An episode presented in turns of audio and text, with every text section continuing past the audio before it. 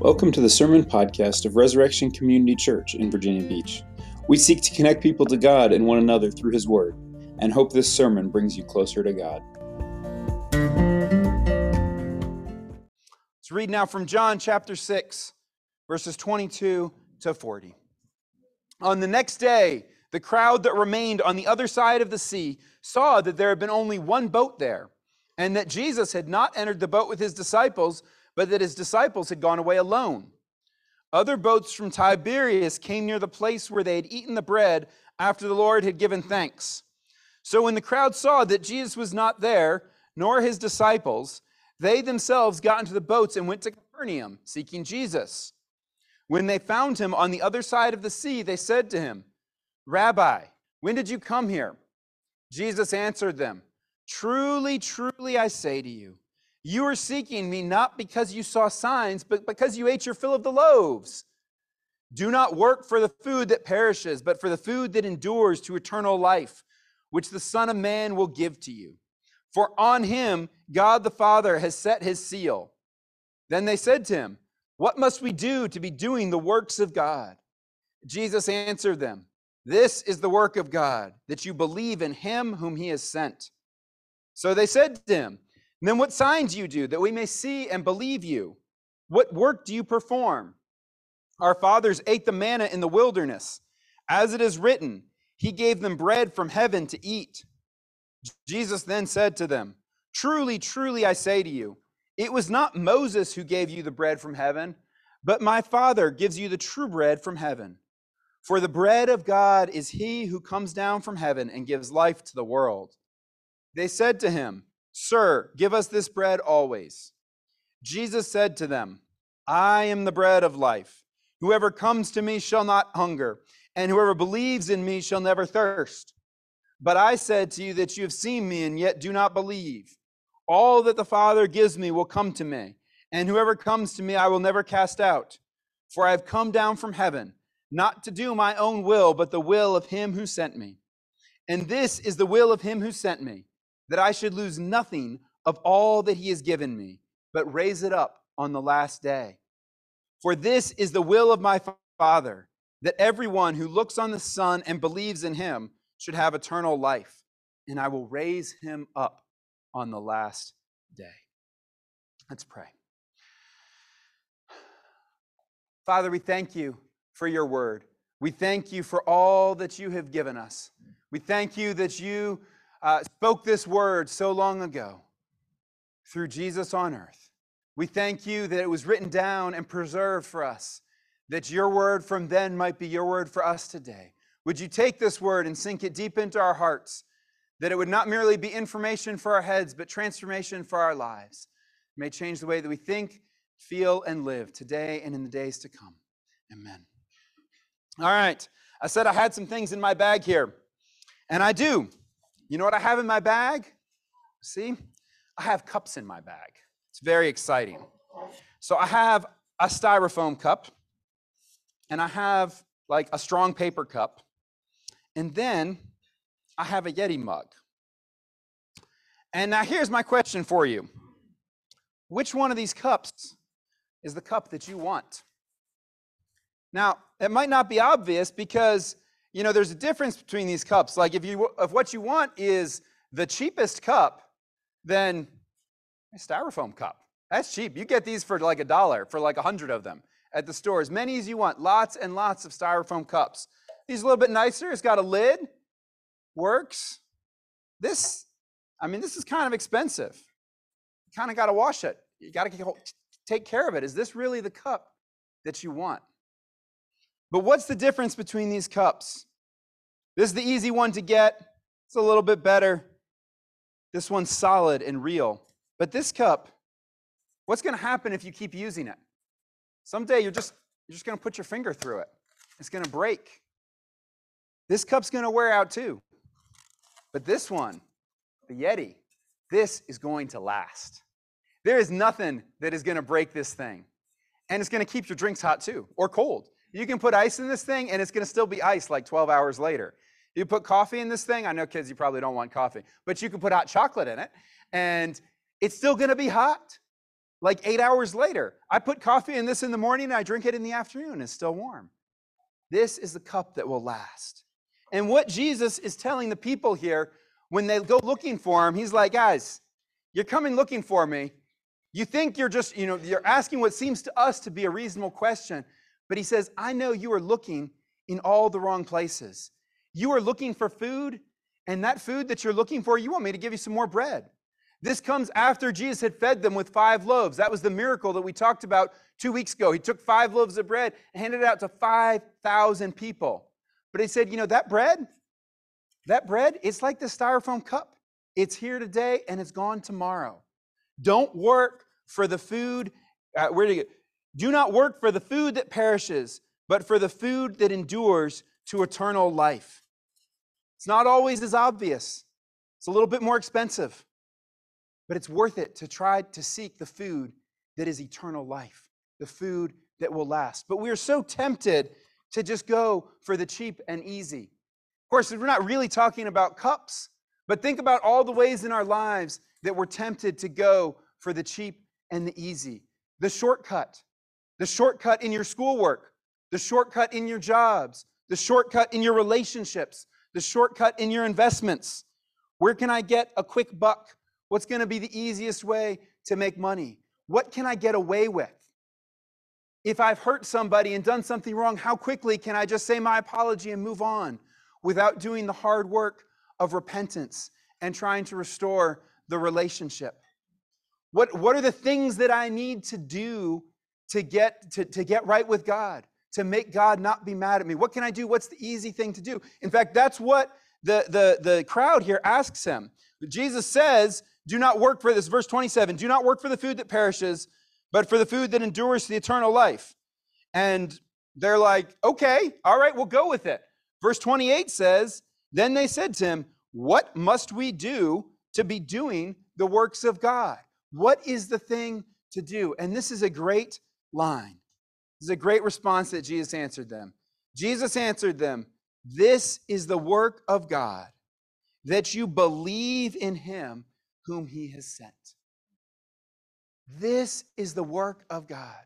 See, what Jesus is telling us here is that we are looking for all the wrong things.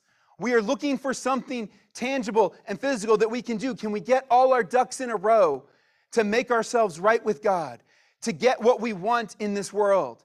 And Jesus says at the same time that the work that you need to do is so much deeper and realer and harder than that. And yet at the same time, the work is so much simpler. The work of God is simply to believe. What's the main thing that God is telling us to do this morning? He's telling us to believe in Jesus. And He says that's the work. That's the work.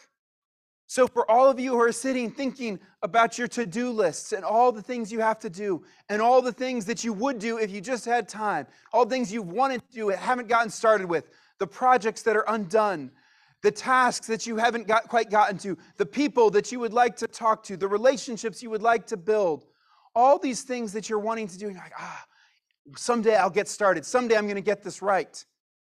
And Jesus is saying, no.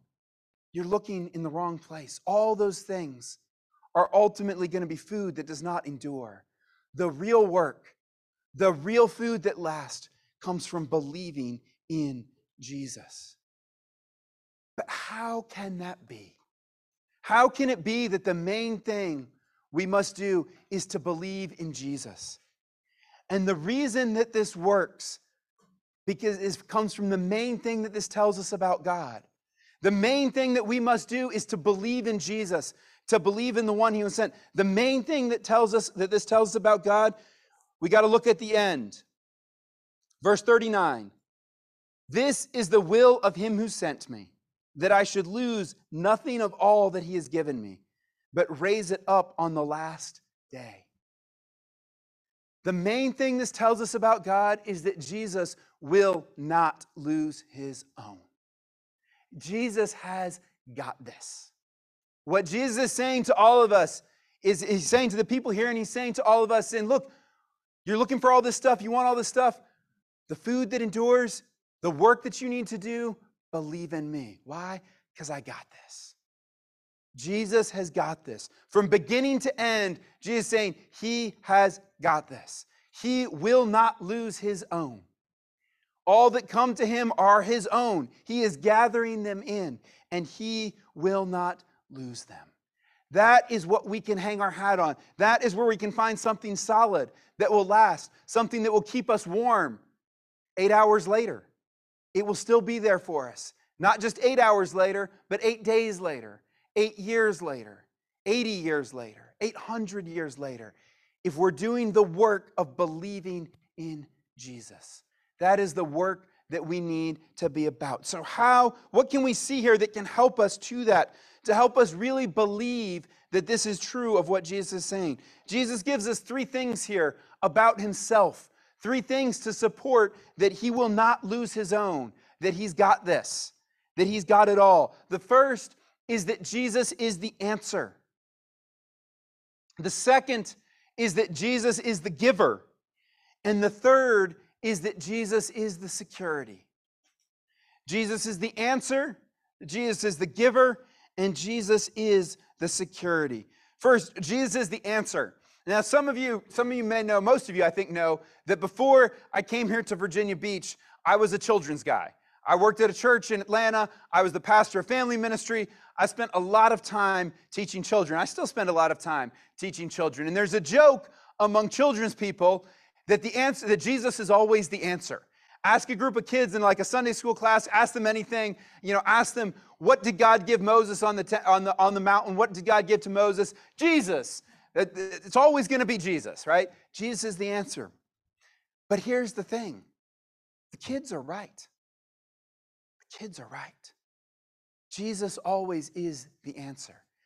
That's exactly what Jesus is saying to the people here. They're coming with all their questions, like, How did you get here? A reasonable question, it seems to them. When did you come here?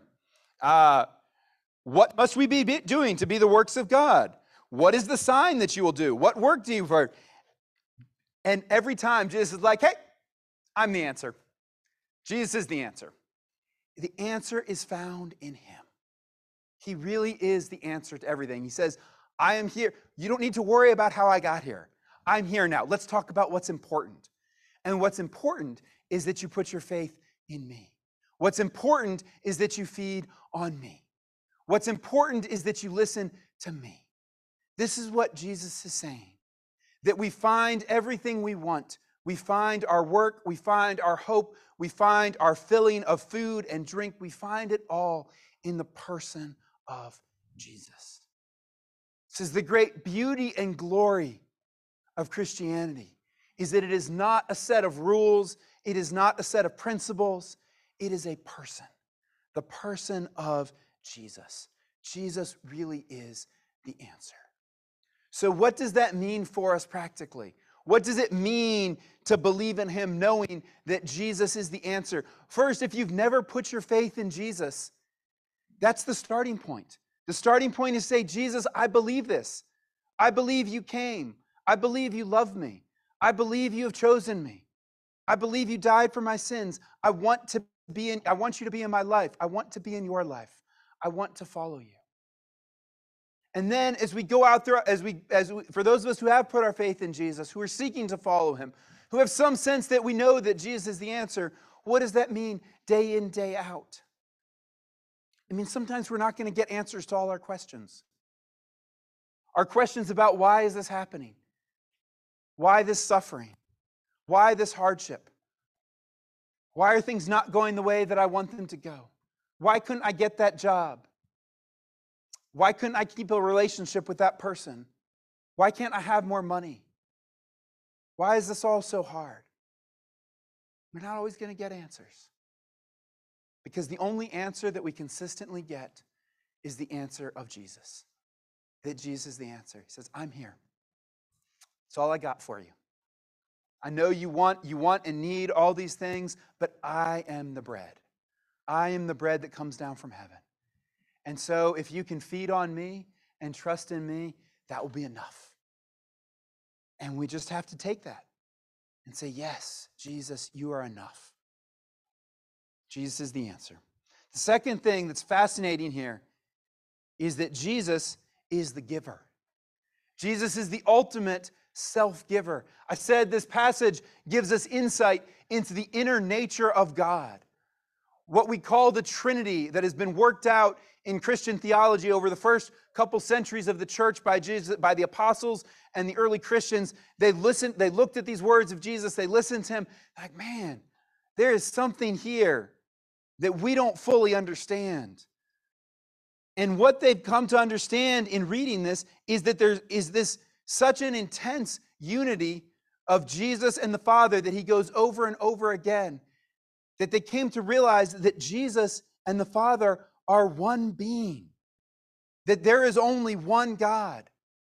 And Jesus and the Father and the Holy Spirit are all one God, yet in three persons.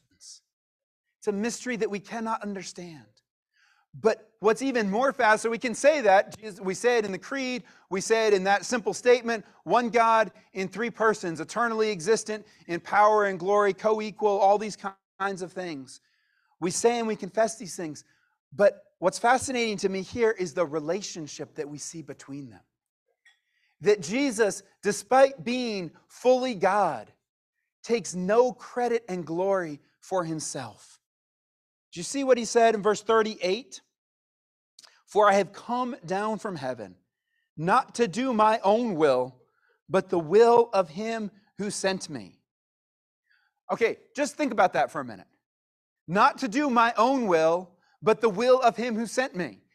And you should hear this Jesus making this separation, my will versus the will of one who sent me. You're like, uh, Jesus, aren't you God?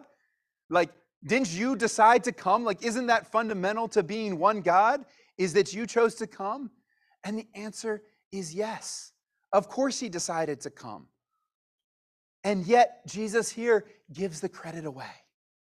He gives the credit away to the Father, he gives the credit away to the Spirit. The Father gives to the Son. The Father gives to the Spirit. The Spirit gives to the Son. The Spirit gives to the Father. The nature of God Himself that we see demonstrated for us in Jesus is that He is the ultimate self giver. Even within the Godhead itself, the members of the Trinity, they give to one another. They give away the credit, they give away the glory, they give away the, the explanation of the will. I mean, is that not a person that you would want on your side? The ultimate self giver. That Jesus does not come saying, he, come, he comes with words of truth. He comes with words of challenge, like, hey, you're looking for food. You just want food. Don't look for food. Look for real heavenly food. He always comes with full truth, but he never comes with condemnation. He never comes saying, come on, come on now. Just come on, come and come and catch up with me. Instead, he says, I am giving. I am coming to you. I have come to get you.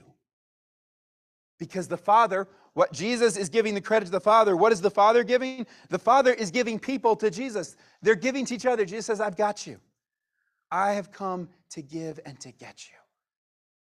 He's the ultimate giver, the ultimate self sacrifice. How is it that Jesus can say, I am the bread of life? Whoever comes to me shall not hunger, and whoever believes in me shall never thirst. That he can fundamentally say that because he would go on to give his life on the cross. That's what he's talking about. And when you feed on him, when you take his sacrifice into yourself, as we will at this table in a few minutes, you will never hunger ultimately because your deepest need has been filled. Your sins have been forgiven. You have been given eternal life with God. You've taken the very self giving life of God Himself into you. As Jesus, the self giver, has brought you into the relationship amongst God Himself. Can you grasp that? Can you explain it? No. Can I explain it? Not at all. I'm just up here talking. But I hope this morning you can catch a glimpse of the beauty and the glory of what it means that God Himself came down in ultimate self giving love. That God Himself would come down and take on flesh and sacrifice Himself for you. Why? Because that's who He is. Not out of obligation, not out of frustration, not out of disappointment or anger, because He loves you. Because he loves you and he gave himself for you. Jesus is the answer, Jesus is the giver. And finally, Jesus is the security. The great hope that we have here that the only work that we have to do is to believe in Jesus is the promise of security at the end here. Verse 39 that I should lose nothing of all that he has given me, but raise it up on the last day. For this is the will of my Father, that everyone who looks on the Son and believes in him should have eternal life, and I will raise him up on the last day. It is the security. Verse 37 All that the Father gives to me will come to me, and whoever comes to me, I will never cast out. Why are you here this morning? You're here because Jesus has called you to himself. Whether you have fully responded to him in your heart, whether you would say that you're a Christian, whether you would say that you have put your faith in him, you are not here by accident. You are here because God has brought you here. Because God has said, Jesus, this one is yours. This one is yours. You go get them.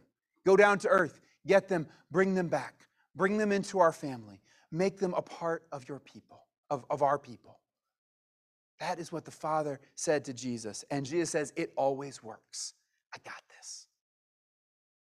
God has put his mark on you, He is calling you to Himself. What do we do? We respond to Him, we believe in Him. And as we grasp the wonder of who Jesus is, as we take the bread of life into ourselves, that our ultimate hunger and thirst are satisfied and quenched, then what can happen? What happens when you know you have security? When you know that you are secure, you can do anything. When you have a safe house to come out home to, you can go out and work hard and take chances.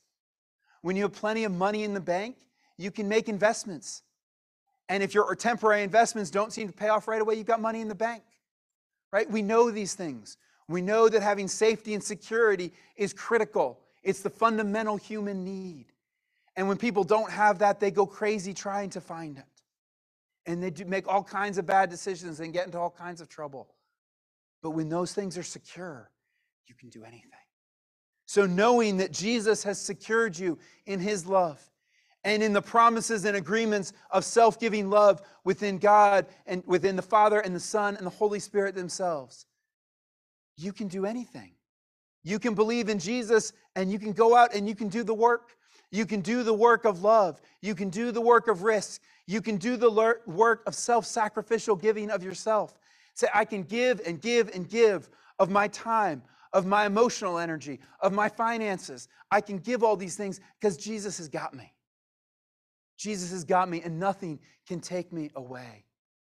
I can take risks in love, in speech, because I know that my sins are forgiven. And Jesus has got me. And Jesus has got all the other people to whom I'm speaking as well. He's got it. It's good news. Let's pray. Father, we thank you for your word. We thank you for the promise that Jesus gave us when he came down. We thank you that he is always that he is he has secured this, that Jesus got this. Lord, would you teach us more and more who you are? Give us a greater and greater view of your character and glory that we may fall more in love with you each day and rest in your presence and the assurance of your grace, that we may go out and advance your kingdom in all the ways that you put before us. In Jesus' name we pray. Amen. Thank you for listening to this sermon podcast from Resurrection Community Church. To learn more about our church and how you can connect with God and others, please visit resurrectionvb.org.